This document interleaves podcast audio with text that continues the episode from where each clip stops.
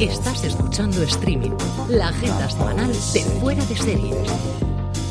Desde la suite del Four Seasons en Madrid, California, estás escuchando streaming de Fuera de Series, el programa que semana a semana te trae todas las noticias, comentarios y curiosidades del mundo de la serie de televisión. Yo soy CJ Navas y para hacer repaso de lo mejor y lo peor de los próximos siete días, los que van del 28 de octubre al 3 de noviembre, Halloween y todos los santos por en medio del mundo de las series, me acompaña como siempre Álvaro Nieva. Álvaro, ¿cómo estamos? Muy bien, ¿qué tal todo?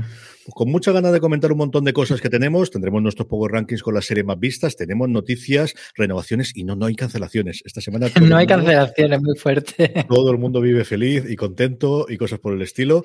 Tendremos como siempre las respuestas a vuestras preguntas, la agenda de series que nos traerá Maricho Lazábal y dos cortecitos de voz como siempre de voces invitadas que nos han querido acercar eh, y hablar de sus series favoritas y de su nueva serie, en el caso de Abril Zamora, con la que cerraremos el programa. Pero antes de eso, permitidme que dé las gracias a HBO Max, que patrocina esta semana streaming.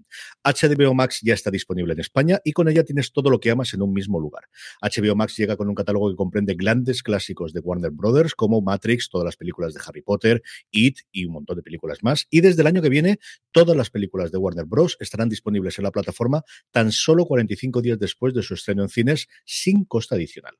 En materia de series, ya sabéis, clásicos como Juego de Tronos, Los Soprano, Patria o 30 Monedas, la nueva temporada de Succession, ahí estamos todos semana a semana, Estrenos Max Original como Gossip Girl o Dolores, la verdad sobre el caso Waninkoff, del que podéis escuchar un review ya esta misma semana en nuestro, en nuestro canal, ya lo tenéis de hecho disponible, y próximamente la súper esperada House of the Dragon.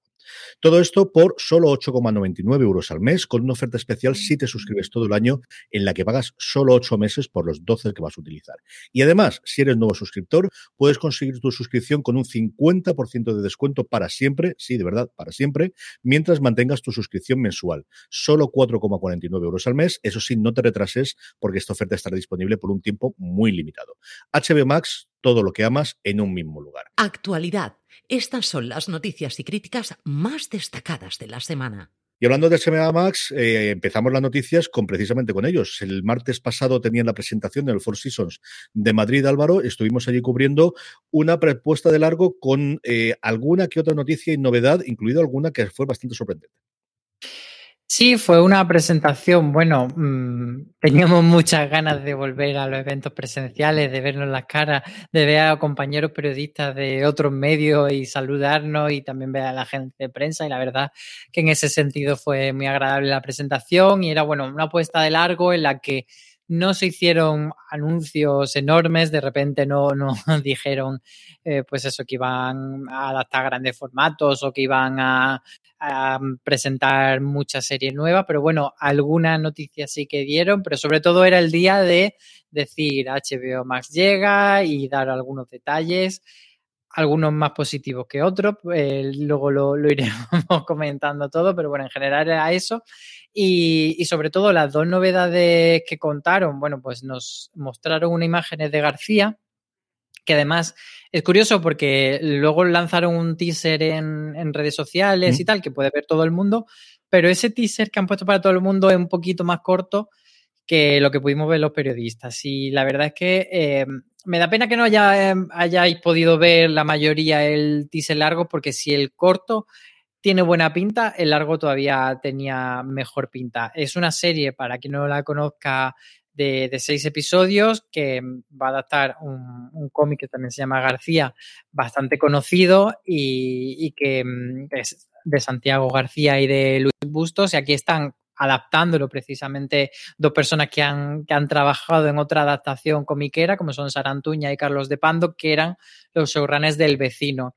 Y es una serie sobre una joven periodista que la va a interpretar Vicky Belilla y que descubre que hay, bueno, que en la época de Franco se hizo un superagente eh, que fue criogenizado, que es este García del título, y que ahora pues se va a descongelar y a ver qué pasa con, con, toda esta trama. Entonces, como una serie en torno de aventuras, pero con una factura técnica, por lo que vemos por lo menos en este teaser, bastante buena. Entonces hay que ver, yo tengo la curiosidad de ver, bueno, pues esta premisa, si da o no da para tenernos enganchados seis episodios. La gente que, que ha leído el cómic dice que es espectacular.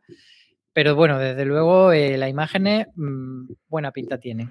Yo confirmo, vamos, a mí yo no he visto el trailer largo que comentaba Álvaro, he visto el corto que tenéis disponible en la noticia en fueradeseries.com y en redes sociales, y es cierto que HBO, en las comedias podremos discutirlo, pero los dramas, todo lo que hemos tenido hasta ahora como Patri, como 30 monedas, se ha notado que el dinero había para hacerlo, y aquí en estos segundos que hemos visto, la factura se nota. A mí me ha parecido impresionante, desde luego, lo poquito que hemos visto. Yo el cómic no lo he leído, pero sí tengo un alrededor muchísima gente que lo ha leído en su momento y que le gustó muchísimo, y desde luego la, la experiencia previa del vecino yo creo que nos puede dar una garantía de que esto se lleva adelante. De esta sabíamos que estaba porque se confirmó hace unos meses, lo que no sabíamos que íbamos a ver imágenes, de la que no sabíamos absolutamente nada, es de una serie de animación. La primera se vino en fallo los cálculos que va a hacer HBO en España, con vocación ya de HBO Max e internacional, de hecho ya tiene hasta el nombre en inglés para poder hacerlo, que va a ser Pobre Diablo. Es una comedia de animación. Ya sabemos que HBO en Estados Unidos pues siempre ha tenido comedia animada para adultos y parece pues que, que, ahora HBO Max desde España quieren seguir también esa línea y lo hacen pues con gente muy, muy conocida como son Joaquín Reyes, eh, Ernesto Sevilla, conocido por todo por Muchachada Nui, y también con Miguel Esteban, que es uno de los cracks de la comedia que ha estado haciendo serie. Últimamente en todas las series de comedia, está, mm, por citar alguna, pues está en Asdrovia, pero es que estaba también en El Vecino, estaba en muchas series. Y bueno, aquí lo que plantean es una serie sobre un chaval que se llama Stan, que su sueño es ser cantante de musicales y viajar a Estados Unidos para triunfar en Broadway, pero que también se da la circunstancia de que es el anticristo y va a cumplir 666 meses y se va bueno, veremos si se cumple la profecía de que tiene que sumir a la humanidad en el horror y el, y el, caos y traer el fin del mundo. Es básicamente, pues, e, ese tipo de premisa de llevar a, por lo que vimos, que por cierto nos pusieron un vídeo, que eso tampoco ha trascendido, era un vídeo que no formaba parte de la serie, pero sí era como una especie de presentación y que hablaba así en voz en off y contaba quién era y, y por el tono pues estaba bastante simpático. Es una, digamos, una comedia familiar de animación, pero con ese giro de, está metido en la familia del diablo. La imagen es muy divertida, desde luego, y sabiendo los que están detrás y que estarán también haciendo las voces, desde luego prometen muchísimo esta serie, que además yo creo que puede viajar internacionalmente bastante, bastante bien.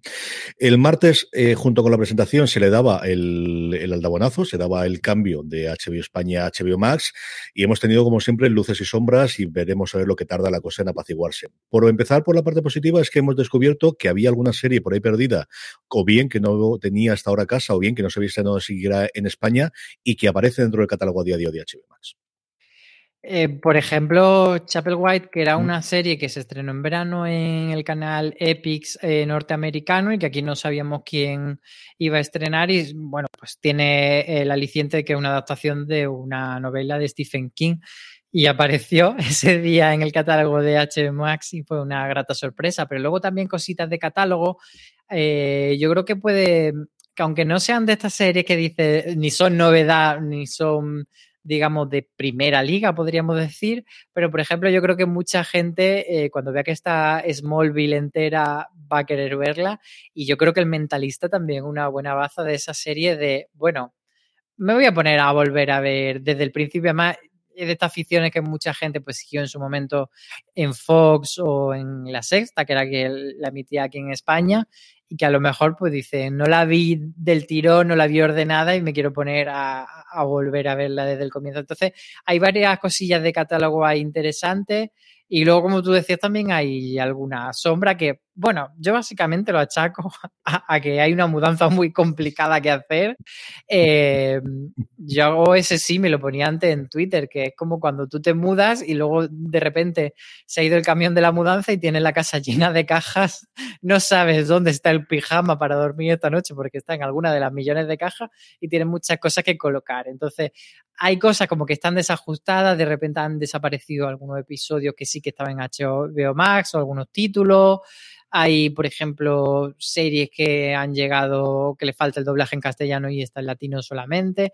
Yo creo que eso será un poco cuestión de días y que tampoco podemos volvernos muy locos con eso. No sé cómo lo ves. a lo mejor me estoy pasando de positivo.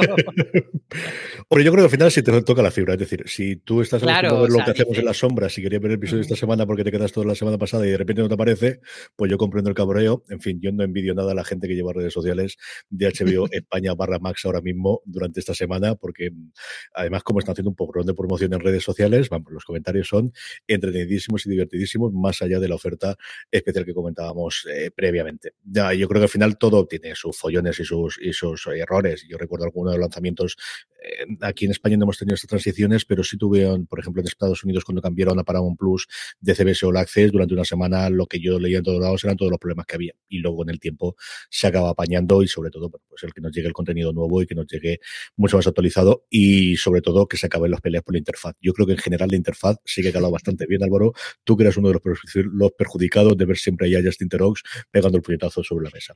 Sí, por ahora la, he usado poquito, pero parece que funciona muy bien la interfaz y es bonita y tal. Sí que la otra nota negativa y una de las preguntas que más nos hacen nuestros usuarios es que de momento en, en Fire Stick de Amazon no está y en algunas consolas todavía no está. Se preguntó el ruedo de prensa y nos dijeron que sí, que el objetivo es llegar a estar en todo.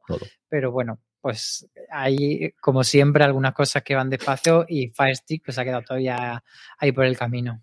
Sí, aquí tiene importancia en España. En Estados Unidos no se utiliza, yo creo, de tantísimo, pero aquí sí que se usa bastante, no tanto como Chromecast, que yo creo que hubiese sido un follón tremendo si en Chromecast no funciona el primer día.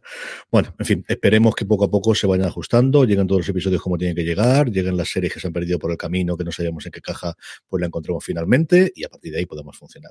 Sin abandonar HBO, en este caso, más que una noticia, una antesala de la noticia. Confirmamos, esto sí es noticia, que David Chase, el creador de Los Sopranos, después de hacer Many Sense of Newark, la película que se ha estrenado en Estados Unidos y que veremos ahora cómo llega en España, la película estaba originalmente prevista el estreno antes de la pandemia, se retrasó posible, eh, posteriormente. Aquí llegó a tener un nombre que era Todos los Santos de los Sopranos. Santos Criminales le van a llamar finalmente. Eso llegó a tener y luego se ha muerto del el, sueño de los justos. En Estados Unidos, eh, como todas las películas de Warner Brothers, se ha estrenado simultáneamente en cines y en HBO Max, eh, como ocurre hasta final de, año, y este fin de semana pasado, por ejemplo, ocurrió con Dune. Se ve un leñazo interesante en, en, taquilla.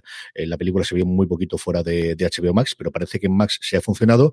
Y esto ha vuelto a dar la idea de, por un lado, David Chase ha firmado un contrato multianual con HBO para desarrollar contenidos. Él lo único que había desarrollado después del final de Los Soprano fue una serie que yo recuerdo, pues eso hace 14 años en, Fuera de Series comentar, que era Ribbon of Dreams, que originalmente iba a ser una película, luego iba a ser, primero iba a ser una serie, luego una miniserie, luego una película y nunca llegó a llegar a, nada, que iba a ser la historia de cómo se formó Hollywood o del Hollywood de los años dorados.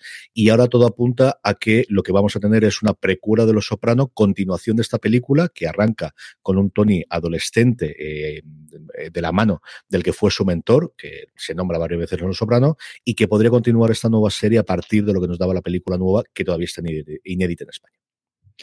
Sí, lo, lo, curioso de este proyecto es que, como tú dices, la, la, peli Santos Criminales, eh, que se supone que estrenará pronto en España, no ha tenido una gran recepción tampoco de crítica, pero sobre todo eso no ha sido una gran taquilla, pero bueno, como vivimos en tiempos pandémicos, siempre eso se puede el golpe amortiguar y claro, no nos dicen cómo ha funcionado luego la película en la plataforma, pero sí que parece ser, y esto es el run run de la industria, que lo que ha provocado este estreno es que mucha gente vuelva a ver Los Soprano y que Los Soprano de repente se ha mm, convertido en, los rankings de, de, esos de las 10 más vistas de HBO Max, pues de repente ha vuelto y ha tenido ese tirón y ha sido lo que le ha hecho a los señores de HBO Max decir, oye, ¿por qué no?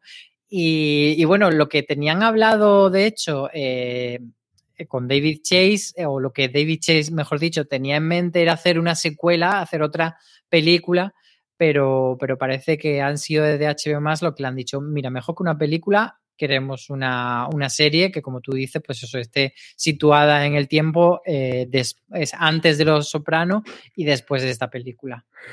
Desde luego, la, la, la, relación que tiene con el cine con las series Chase es curiosísimo. Chase nunca quiso hacer Los Soprano. Lo que confiesa es que tuvo dinero de HBO para poder hacer el piloto y su objetivo era que HBO pasase del piloto y les diesen un poquito de dinero más para poder hacer una película y poder circularla por ahí y seguir haciendo otras cosas. Y al final fue, pues eso, la serie que de alguna forma cambió hace 20 años cómo funcionaba desde luego HBO y en muchos casos los dramas en televisión. Y ahora exactamente lo mismo. Él quiere seguir haciendo películas, pero es que lo suyo yo creo, lo que yo creo son las series. En fin, cosas que pasan en la vida, que todos tengamos estos problemas. Vamos con un par de trailers. El primero que tenemos es Vida Perfecta, su segunda y última temporada de la serie de Leticia Dolera que hemos podido ver ya, Álvaro. Y yo he de confesar que, bueno, a mí me gustó mucho Vida Perfecta, pero tampoco estaba ansioso por, cuando salió la noticia, por ejemplo, de la fecha y tal, pues tampoco estaba ansioso por la vuelta. Pero viendo el tráiler, mm, he recordado el cariñito que le llegue a coger a los personajes. Bueno, pues se traza un poco eh, cuáles serán las líneas de esta segunda temporada, sobre todo el tema de la depresión parto del personaje de María, que es el personaje que interpreta Leticia Dolera, pero también vemos al personaje de Enrique Auquer, que es ese Gary tan entrañable y yo bueno, es que estaba enamorado de Gary en la primera temporada y, verlo otra vez y ver la ilusión con la que afronta él la paternidad me ha parecido muy bonito y me han dado muchas ganas de volver a ver Vida Perfecta cómo ha cambiado la cuenta de Déjate llevar a lo que es a día de hoy Vida Perfecta. Madre mía de mi alma, cómo ha cambiado el, el cuento, en fin, al César lo que es del César y en este caso a Leticia Lorera lo que es de Leticia Lorera. Es que hizo una muy buena primera temporada y esperamos mucho de la segunda. La otra es un tráiler muy esperado por los fans del anime original, Cowboy Bebop. Hasta ahora íbamos jugueteando, habíamos visto los títulos de crédito, pero no habíamos visto imagen eh, real, un tráiler en condiciones. Netflix se marcó un estreno de estos simultáneos en YouTube en una fecha concreta y por fin tenemos el tráiler y yo confieso que me gustó mucho sin haber visto el anime original.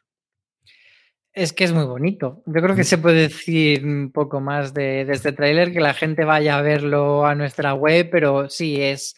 Eh, confirma que es una serie de primer nivel en cuanto a lo visual, en cuanto a lo artístico y, y al presupuesto para Netflix. Y yo creo que, bueno, que el sentir general, sobre todo de los fans de, del anime original, es positivo. Entonces, es una buena noticia. Luego ya veremos cómo cae la cosa cuando se estrene. Pero por ahora todo apunta en una buena dirección. 19 de noviembre. Tiene una pinta espectacular, absolutamente totalmente, para ser desde luego la serie en la que se hablen en Navidades y esa desde luego es la esperanza que tiene el gigante rojo, que tiene Netflix, que sabe que la gente la veía porque funcionó muy muy bien cuando la incorporaron el anime original a su catálogo. Lo último que tenemos antes del parón es la continuación de The Last Kingdom, se llama Severed Kingsman's Die y será una película que podremos ver en el 2022. Ya estaba confirmado que, que la serie iba a terminar, pero eh, al final parece que, es una, serie que es un filón y lo hemos comentado muchas veces, como de, esos productos que no se habla tanto, pero que luego tienen una base de, seguidores muy, muy mm. fieles y entonces, bueno, pues la serie se anunció que tendría una quinta y última temporada que está prevista para dentro de poquito, para, para el año que viene, pero eh, bueno, pues van a querer seguir eh, explotando esta saga y lo van a hacer con una película, como tú decías. Se anunció una convención que hicieron en Londres, en la que estuvo Alexander Draymond, que es el prota, y, no se dijo exactamente de qué va a ir la, película, pero sí que estaría él, Draymond estará, que es el personaje, es quien interpreta a Uthred, y bueno, que habrá otros personajes mm, de la serie original, pero bueno, quisieron insistir bastante en que la serie va a cerrar la historia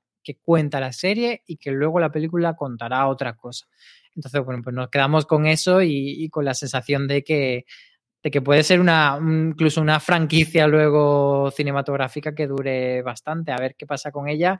Y, bueno, y no sabemos exactamente qué pasará con la distribución, si entiendo que se la quedará Netflix, pero veremos a ver si luego hay algún giro interesante por ahí. Yo entiendo que sí, como decía Álvaro, al menos a nivel anecdótico de cuando hemos publicado críticas de Last Kingdom, la gente que lo ha leído, lo que tengo yo alrededor y cuando está la serie en emisión o cuando se emite el, su posición en los Power Rankings, desde luego hace una de esas series que quizás se habla menos de, o hablamos menos nosotros de ella, pero que desde luego tiene una legión de seguidores en nuestro país sin ningún género de duda y yo creo internacionalmente.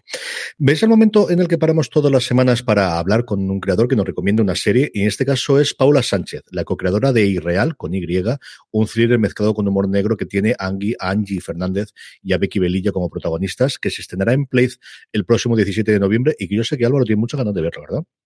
Sí, porque el, el tráiler es muy, muy llamativo. Buscarlo porque de verdad que es bastante interesante y sobre todo da esa sensación de que Place está haciendo contenido que no estamos viendo en otra plataforma, en otros canales y eso gusta mucho. Además es una creadora joven que también hace falta voces nuevas en la industria. Pues Paula Sánchez nos dice cuál es su serie del momento. Pues la última serie que he visto y me ha flipado ha sido Mythic Quest. Estuve súper enganchada de Apple TV y me vi las dos temporadas en súper poco tiempo. Bueno, los capítulos también son muy cortitos, son de veintipico minutos.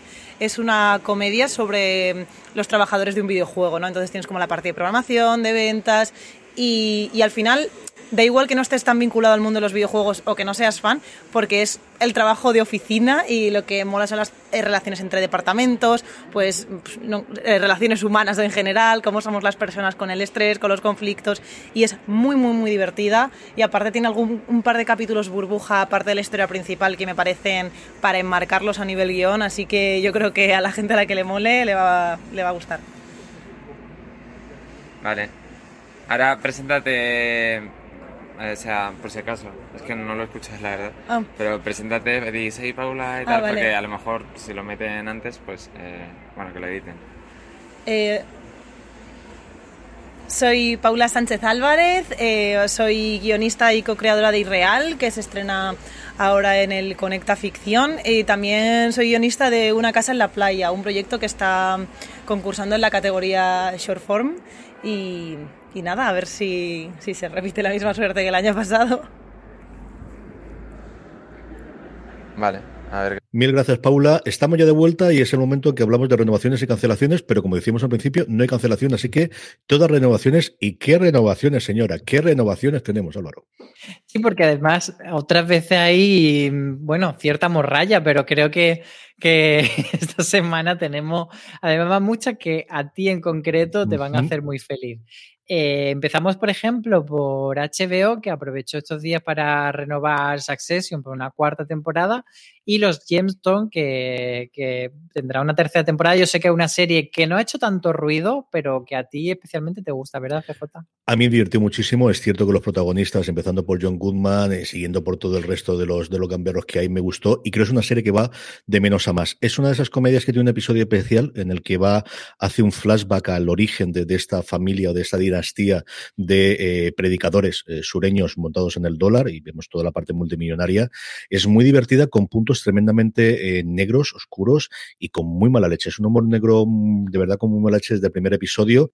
Tiene un arco horizontal bastante, bastante claro, aunque luego tiene los episodios con sus diversiones y luego especialmente desde el tercer o cuarto episodio, que recordar que se incorpora Walton Goggins como el cuñado del, del patriarca del personaje de John Goodman, la pareja de ellos dos y el personaje que hace Goglins es eh, fantástico y por lo poquito que hemos visto de la segunda temporada, que también sufrió el retraso que todos conocemos y por las razones que conocemos, a mí me fascina. Es una serie que me divirtió muchísimo y tengo muchas ganas de la segunda y ya el que la renueve en una tercera quiere decir que algo han visto la segunda para, para directamente tirar.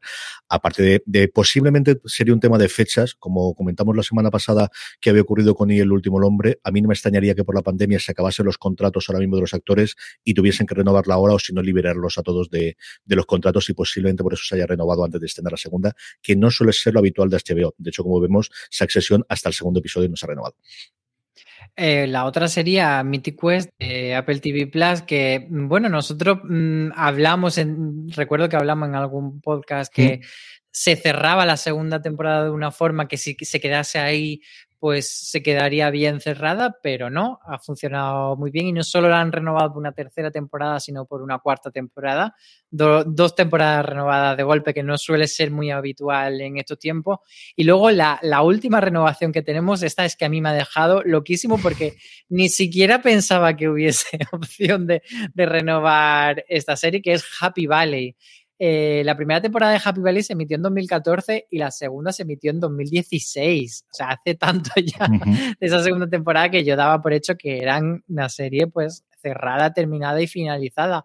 Pero la han renovado por una tercera temporada que además han dicho que va a ser la última temporada. Sí, es estas series que al final, si la actriz y la creadora, en este caso Luther, me viene a la cabeza también, Sherlock, eh, encuentra un poco las agendas y tiene una buena idea, yo creo que la BBC está dispuesta a pagar las, facturas. Es una serie que yo creo internacionalmente se ha vendido bastante bien. Aquí estuvo en un momento, yo creo recordar que estuvo en Netflix, ahora creo que está disponible a partir de esta semana, leí otro día por, Twitter, que estaría en, en, la plataforma de Radio Televisión Española. Entre sitios raros para estar en plataformas, Televisión Española iba a meter las dos, o al menos la primera temporada y posiblemente las dos. Así que una cosa curiosa eh, para verla. Es un grandísimo, las dos primeras temporadas son un grandísimo drama policial o investigación criminal, como queráis. Es una pasada de serie.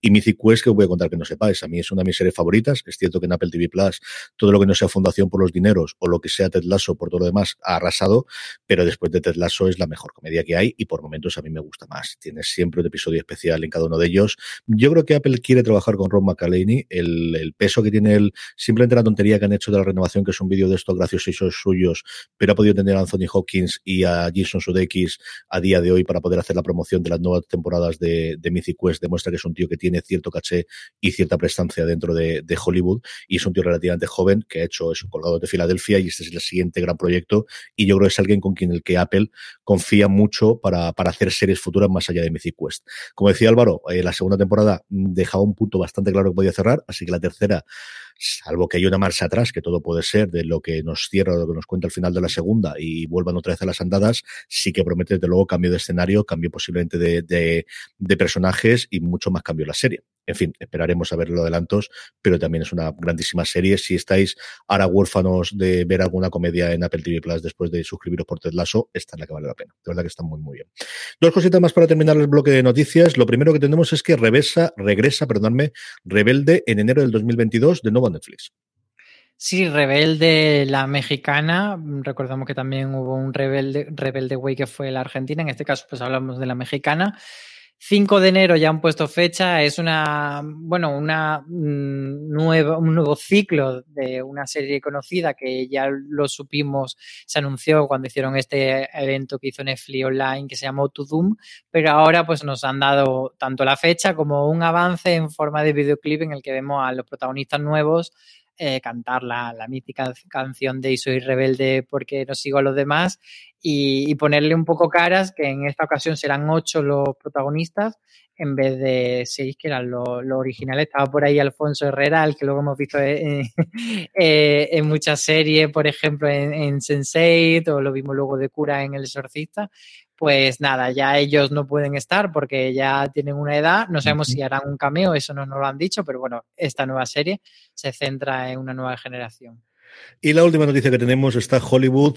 Madre mía, cómo está la cosa. De polémica en polémica, tiro porque me toca. Estuvieron a punto de parar todas las producciones por la huelga de eh, la agrupación de sindicatos técnicos, desde cámaras hasta electricistas y demás personal de apoyo, que de inicio se ha, se ha evitado, aunque todavía falta ratificar y todavía nos podemos encontrar con una sorpresa y encontrarnos con una huelga de todo el personal que pararía toda la producción cinematográfica. ¿Qué os voy a contar de todo lo que sabemos de Alec Baldwin y de Rust y de lo que se está averiguando poco a poco del, del caso de, tristemente, del fallecimiento por, por la descarga del arma de fuego del asistente de dirección y de la herida al, director de esta película ya maldita que es Rust. Netflix con Dave que sigue teniendo sus cosas, y la última que nos faltaba era Ravi Rose, que vuelve a abrir el cajón de su despido, barra no despido, barra me ido, barra te hemos tirado en su momento después de la primera temporada de Batwoman. Sí, además resulta muy curioso porque eh, digamos que parecía que había una versión oficial bastante cordial por, por las dos partes. Eh, lo que quisieron establecer era, bueno, como que Ruby Rose no estaba a la altura. Hay mucha gente que decía directamente que era muy mala actriz para llevar el peso de Batwoman y entonces parecía como que le habían invitado a irse sin decir lo haces tan mal como para que te cambiemos. Y, bueno, que, las dos partes se habían quedado medio conformes con esa salida programada, pero ahora nos encontramos que no, que Nanay de la China, que Ruby Rose está enfadadísima y que no está nada de acuerdo con, todo lo que ha pasado. Entonces, mm, básicamente lo que hizo fue una publicación en Instagram larguísima en la que mm, dijo cosas horripilantes sobre, sobre todo el, el equipo creativo de la serie, decía que solo le dieron 10 días desde que tuvo una lesión eh, que se hizo en una escena de acción que fue como bastante comentado, que, eso, que tuvo un problema en el rodaje y bueno, ella dice que solo le dieron 10 días para volver a, estar rodando y que encima que le hicieron como una especie de chantaje emocional diciendo que, como no estuviese ella ahí dando el callo, que al final iba a ser su culpa que todo el mundo perdiese el trabajo y que el estudio tuviese millones de pérdidas, etcétera, etcétera. Entonces, está bastante enfadada en ese sentido. También ha hablado de, uno de los de los jefes de, de los altos mm. ejecutivos que en aquel momento eran de Warner Bros., que es Peter Roth, y que da a entender, bueno, mm, que podría ser una especie de Harvey Weinstein, no lo dice muy claro, pero lo, lo, da a entender. Dice incluso que a ella le pusieron un detective privado para ver si podían hacer un informe contra ella, pero que no consiguió nada de la showrunner tampoco dice nada bueno porque dice, literalmente ha dicho, no tiene corazón. Y, también de alguno de, los, de los compañeros de reparto ha dado a entender que, que no eran demasiado profesionales con las compañeras, con las eh, personajes, con las personas mujeres del reparto, que no eran eh, bueno, pues no se comportaban bien. Entonces ahí ha tenido Ruby Rose un, montón de, de sí, para, para mucha gente. Un par de días después salieron algunas declaraciones en el sentido contrario, eso sí, sin decir exactamente el nombre, quiero recordar, diciendo que eh, ella era un infierno del plató y que era un desastre todo. A mí me extraña, es que no, sé qué ha podido pasar, porque una cosa es que te saliese en medio de un podcast, que estás ahí relajado y te, se te dice y tal, pero es decir, que es un post en Instagram mm, totalmente preparado, como decía Álvaro, después de una situación en la que a todos nos extrayó el, que saliese, pero fue una cosa relativamente cordial de no puedo con esto, bueno, no, no te preocupes, ánimo chica, sigue con adelante con lo que puedas y no te preocupes que buscamos un reemplazo que lo hubiese entendido más en ese momento que ahora, de la noche a la mañana salir, pero bueno, en fin, eh, saldremos y cierto movimiento llevará, como digo, para una Hollywood que no está exento de polémicas, desde luego, en las últimas fechas. Tiene la cosa divertida, divertida. Vamos con las preguntas de los oyentes, con nuestra agenda, con nuestros Power Rankings y despedimos con Abril Zamora, pero antes seguimos con nuestra sección Vodafone Televisión, el momento en que repasamos cuáles son los títulos que esta semana nos van a robar el corazón. Vodafone Televisión recomienda te recordamos que cuando Vodafone Televisión puedes acceder a los contenidos de HBO Max, ahora ya, antes de todo España, desde esta semana ya en HBO Max, Disney Plus y Amazon Prime, posicionándose como el mayor agregador de cine y series en España. ¿Qué nos recomiendas esta semana, Álvaro? Pues esta semana traigo Chapel White en HBO Max, una ficción de terror compuesta por 10 episodios y que adapta la obra homónima de Stephen King. Adrien Brody es su protagonista dando vida a un viudo y padre de tres hijos en 1850 que se instala en una mansión que no esconde nada bueno. ¿Cuál es tu propuesta, CJ? Yo os tengo dos cositas. En Disney Plus se estrena el próximo miércoles Premisa, una obra antológica de BJ Nova, que recordaréis sobre todo por The Office, donde hacía de actor, pero también era eh, de parte del equipo de guionistas, ha hecho cosas muy interesantes después, que pone en crisis cuestiones morales con humor, emoción y historias enlazadas unas con otras. Y además, Amazon Prime presenta Sueño Bendito, la serie basada en la vida de Diego Armando Maradona, que pasa por las luces y las sombras del astro del fútbol y que contó con su asesoría en la creación inicial.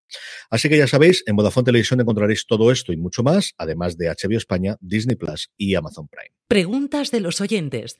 Estas son vuestras dudas y nosotros respondemos. Es el momento ya de las preguntas de los oyentes, Álvaro. Eh, Jaime Constante nos dice, ¿dónde y qué plataforma estrenará DMZ de Ava DuVernay? Gracias por vuestra web y podcast. Un placer.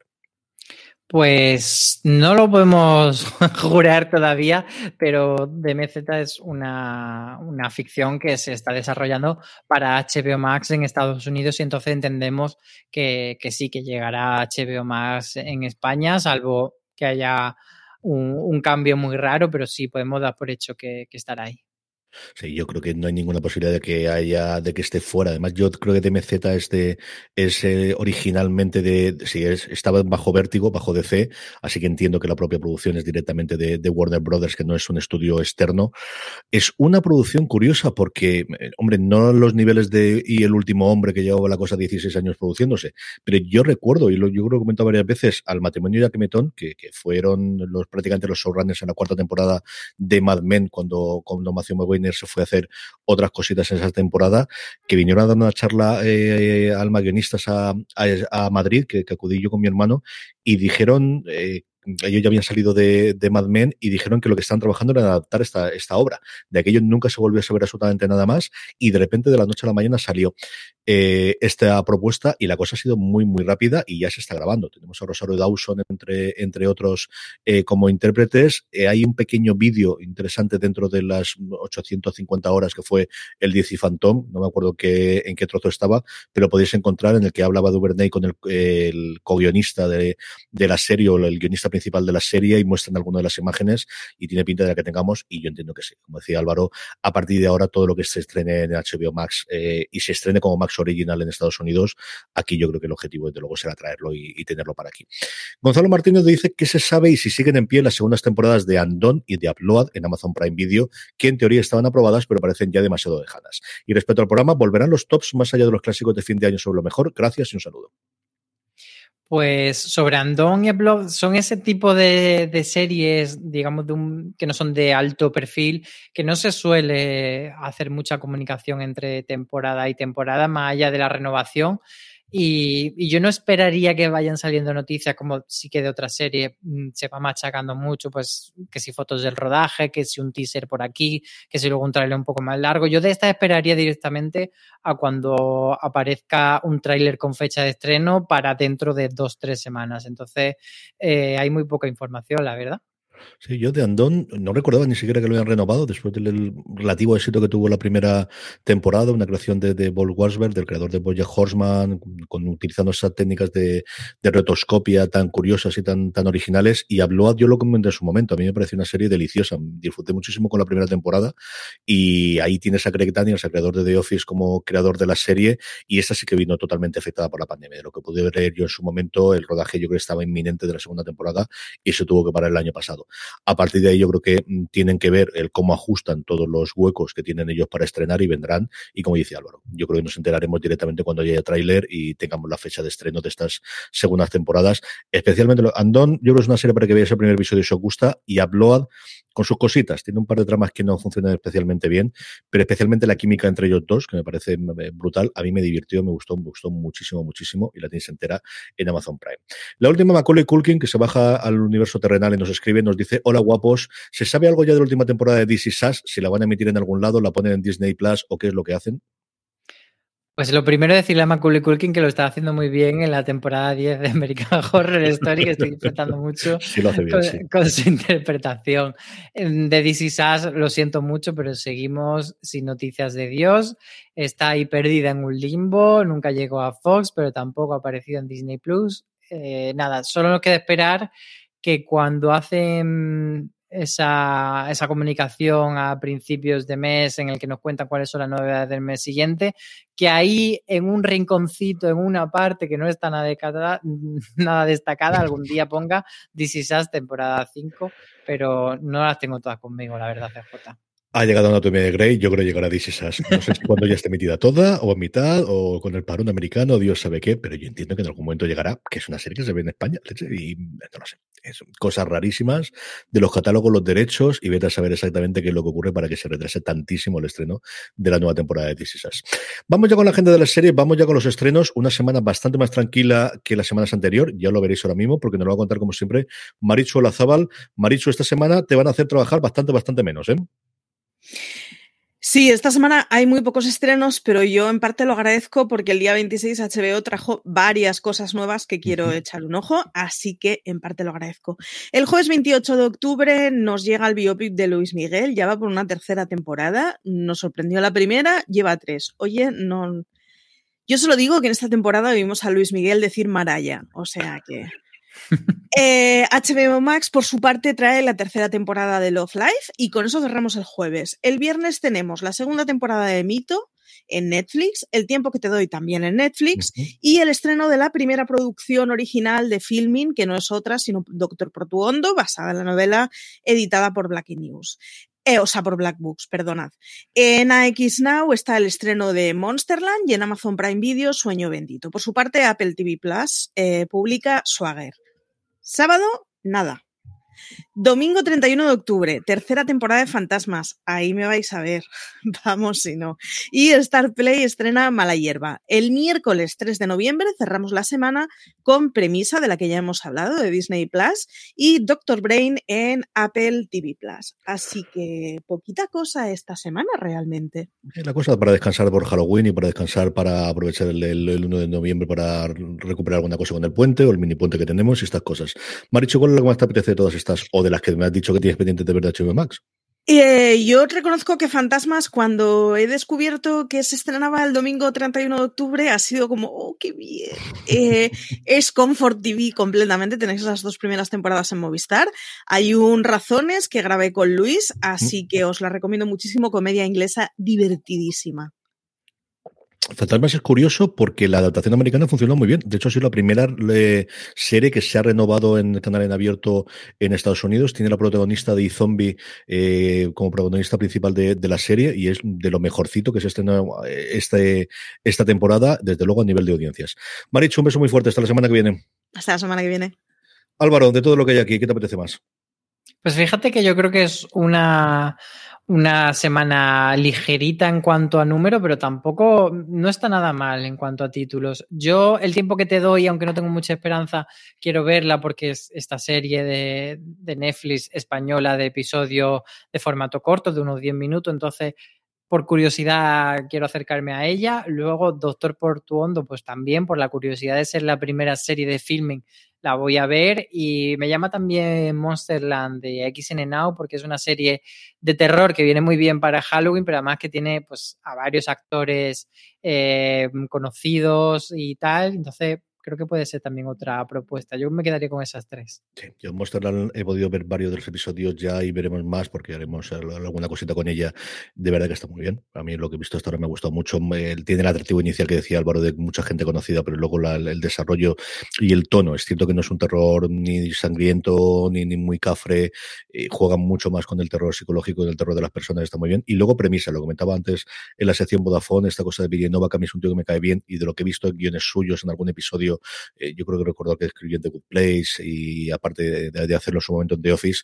Y tengo curiosidad por ver a qué trae este, este premisa, que es la primera vez que le dan rienda suelta para que haga lo que él quiera. Power Rankings las series más vistas por los oyentes de fuera de series. Vamos con nuestro Power Rankings, vamos con las series más vistas por la audiencia de fuera de series durante la semana pasada, una mm, rankings, un listado que hacemos todas las semanas a partir de vuestras votaciones, votaciones que vais a hacer en fuera de series.com o como siempre os digo, si os unís a nuestro grupo de Telegram, telegram.me barra fuera de series, cada vez que vamos a hacer nuestro Power Rankings, cada vez que colgamos esta pequeña encuesta, os avisamos para que en cuestión de nada, 10, 15 segunditos, pongáis las tres series que más os han gustado de la semana anterior. Así es como hacemos nuestros Power Rankings.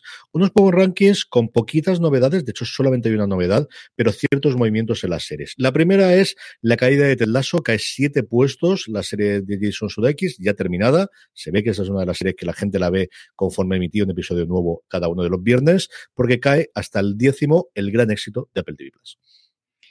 Otra serie de Apple TV Plus es The Morning Show y en este caso está en el puesto número 9 bajando un puesto respecto a la semana pasada. Dos son los que suben la asistenta, esa serie que poco a poco la crítica fueron muy buenas y que yo creo que se está descubriendo después del fenómeno del juego de calamar. Dos puestos sube y se queda en el puesto número 8. Esta es una de las grandes pendientes que tengo yo para ver, porque desde que vi el trailer me atrajo, leí algunas de las críticas y me gustó mucho. A ver si tengo un rato, eh, desde luego, este mini puente para poder verla. La asistenta, la serie de Netflix, en el puesto número 8. Sorprendentemente en el 7 está la, fortuna de Movistar, sube dos posiciones, y digo sorprendentemente porque no parece que haya esté haciendo demasiado ruido. Eh, lo comentábamos, Movistar mandó esta semana una nota de prensa diciendo, oye, que, que el viernes está ya la temporada completa, pero no dijo en ningún momento nada, ninguna referencia de, del éxito o no de como otra vez ha hecho, pues de decir eh, la serie más vista o nada, nada, ni siquiera la serie más vista de Movistar del año, nada. Así que a mí me sorprende, pero bueno, séptimo puesto en el Power Ranking. Eh, yo es que recuerdo esa nota de prensa de, de Madrid dos días después de haber, hemos roto con absolutamente todos y yo creo que los disturbios también lo hicieron. Es que mm, no, cuando sacas esas notas una vez, pues luego la ausencia se nota un montón. En el 6 hablaba del antes, el fenómeno de Netflix, el fenómeno de los últimos meses, el juego de calamar sube un puesto y es que aunque no lo creáis, todavía hay gente que está viendo o reviendo por segunda, tercera o cuarta temporada o cuarta eh, vez, porque no, el juego del calamar ocupa el puesto número 6 del Power Rankings. Sí, la verdad es que sorprende que no, no esté todavía acusando desgaste. Mm. Número 5 para Succession. Es la, la, única entrada de esta semana y por tanto la entrada más fuerte, pero bueno, se queda ahí a mitad de, tabla la serie que antes hubiésemos dicho de HBO España y ahora de HBO Max. Sabéis la labor que es empezar a buscar España y sustituirlo por Max en todos los sitios, en todos los artículos, en todos los guiones, en todos los lados. La cuarta, me han tocado toda la de Netflix. Una tercera de Netflix que digo consecutivamente y es You, su tercera temporada, renovada, como sabéis, ya para una cuarta. El cambio de, de rigor entre temporada y temporada para seguir las historias. Dos puestos sube y se queda en el puesto número cuatro. You, sí, tú, efectivamente tú, la serie de Netflix. Sí, hoy está además el Power Ranking muy, muy repartidito en cuanto a plataformas. En el número 3 volvemos a Movistar, sube un puesto Vigil, Conspiración Nuclear, que bueno, parece que, que gracias a nuestras recomendaciones se va sumando gente poquito a poco a pesar de que ya esté completa. Y tengo curiosidad por ver si la semana que viene entra La Sangre Helada, que de alguna forma ha sustituido el estreno semanal de serie británica de prestigio en, en Movistar. Hay dos episodios ya disponibles, para el lunes que viene estará el tercero. Yo lo que he visto hasta ahora me ha gustado bastante. Tiene un tono muy diferente, eso sí, de Vigil Conspiración Nuclear. Pero tengo curiosidad por ver si la semana que viene entra o no en nuestros Power Rankings. En el 2, una serie también concluida, solo asesinatos en el edificio, ya ha emitido sus 10 episodios, renovada por una segunda temporada. Una de las grandes sorpresas, desde luego, de esta temporada, una mis series favoritas, que estará segundo en mi top 10 de final de año. La serie, como sabéis, se puede ver en Disney Plus. Y tampoco hay novedad esta semana en el número uno, que se mantiene Fundación, esa gran serie de Apple TV Plus, que, que bueno, eh, yo creo que no está haciendo tanto, tanto ruido a nivel global, pero bueno, a los fans de fuera de serie los tiene a todos encantaditos. No, yo creo que no. Yo, sinceramente, y al final es una apuesta a largo plazo, pero yo creo, desde luego no es el lazo ni de lejos, pero no es tampoco ninguna de las casas al menos lo que me llega a mí. Otra cosa es que luego los números te diga si la gente está renovando para seguir viendo la fundación, que sigue siendo un espectáculo brutal. Yo el que vi Dune el otro día, y Dune ni fue ni me ha gustado pero sin pasarse, pero tengo que reconocerle que el espectáculo visual es, es, alucinante, exactamente igual lo que ocurre con Fundación. O sea, la trama te traerá más o menos, pero eh, visualmente es un espectáculo cada uno de los episodios de los que llevan emitidos la serie de Apple TV Plus. Y cerramos como siempre con una entrevista. En este caso tenemos un fragmento de la entrevista que Álvaro le hizo a Abril Zamora, la creadora de director y protagonista de Todo lo Otro, todo lo otro perdonadme, que se estrenó, como sabéis, eh, con el lanzamiento de HBO Max el pasado martes 26. Con esto eh, terminamos. Álvaro, un beso muy fuerte hasta la semana que viene. Un beso enorme a todos. A todos vosotros, gracias por estar ahí, gracias por escucharnos. Os dejamos con la entrevista a Abril Zamora y recordad, tened muchísimo cuidado ahí fuera. Muy bien, pues te quiero empezar preguntando por algo bastante obvio, que la serie trata de la treintañera, de la, treintena, mejor dicho. ¿Qué querías contar que no estuviese tan contado? Que... Mm, yo creo que en España hay un poco un vacío en los 30 en realidad en la ficción, por tanto lo de qué he contado y qué no, creo que realmente no lo he visto nunca como un límite, porque creo que hay pocas historias, hay muchas historias de adolescentes, de colegios y tal, y luego hay historias muy centradas en profesiones, ¿no? En médicos, en abogados y tal, pero creo que Nunca quise hablar de la crisis de los 30, ni quise que fuera una historia generacional, pero los protagonistas tienen una edad muy concreta eh, y hablo de un momento de frustración cuando realmente mm, te das cuenta de que no acabas de encajar en lo que supone que tienes que encajar y te sientes como un poco mal con lo que es tu vida así en general pero como al fin y al cabo se habla de algo muy universal, como es el amor unilateral, la frustración, eh, follar con desconocidos y acabar mal y todo eso, creo que eso es fácil de empatizar aunque tengas 18, 19, 20 o 50. Por tanto, aunque es una serie de treintañeros, nunca me he planteado que lo sea en realidad. Arrancamos con una fiesta, que hemos visto muchas fiestas, pues eso, como tú dices, en serie adolescentes, élite, etcétera, etcétera, no lo hemos visto tanto con gente de esta ¿Crees que puede la gente pensar de repente? He visto Peter Panes ¿Te parece? yo creo que hay gente a la que le puede sorprender más el hecho de que se droguen los personajes con normalidad por la generación, porque creo que en las series de adolescentes se normaliza mucho la droga, aunque siempre suele acabar en conflicto, de te drogas a la discoteca, luego tienes un accidente de coche y tal. Y creo que es complicado ver en ficciones españolas gente que normaliza la droga con normalidad o que sale un martes y que se emborrachan y tal. No creo que los personajes sean muy Peter Panes, pero sí que creo que viven las emociones desde un lugar adolescente, porque yo creo que hay una gran parte de la gente de mi edad que así lo hacemos. Y yo me considero una persona muy madura, pero me considero muy infantil en algunas de mis reacciones y tal, pero soy suficientemente madura para recoger cable y decir, Cari, me he equivocado, te he montado una pataleta sin ningún tipo de sentido ahora. Entonces creo que vivir el amor Perdón. Creo que vivir el amor como lo vive la protagonista de un modo como tan intenso es algo muy juvenil y muy adolescente y no es algo muy adulto, pero al mismo tiempo es muy bonito y no me parece que sea irreal. Por ejemplo, no me gustaría que me dijera eso los Peter Panes, pero siempre lo comenta la gente. Tampoco creo que sea algo negativo. Creo que es negativo si tu inmadurez te bloquea a eh, exponerte al mundo a resolver los conflictos, pero no creo que sea el caso. Acabas de escuchar Streaming, el programa de fuera de series que todas las semanas te trae la actualidad seriéfila. Te puedes suscribir en iVoox, Spotify, Apple Podcast o en tu reproductor de podcast de confianza.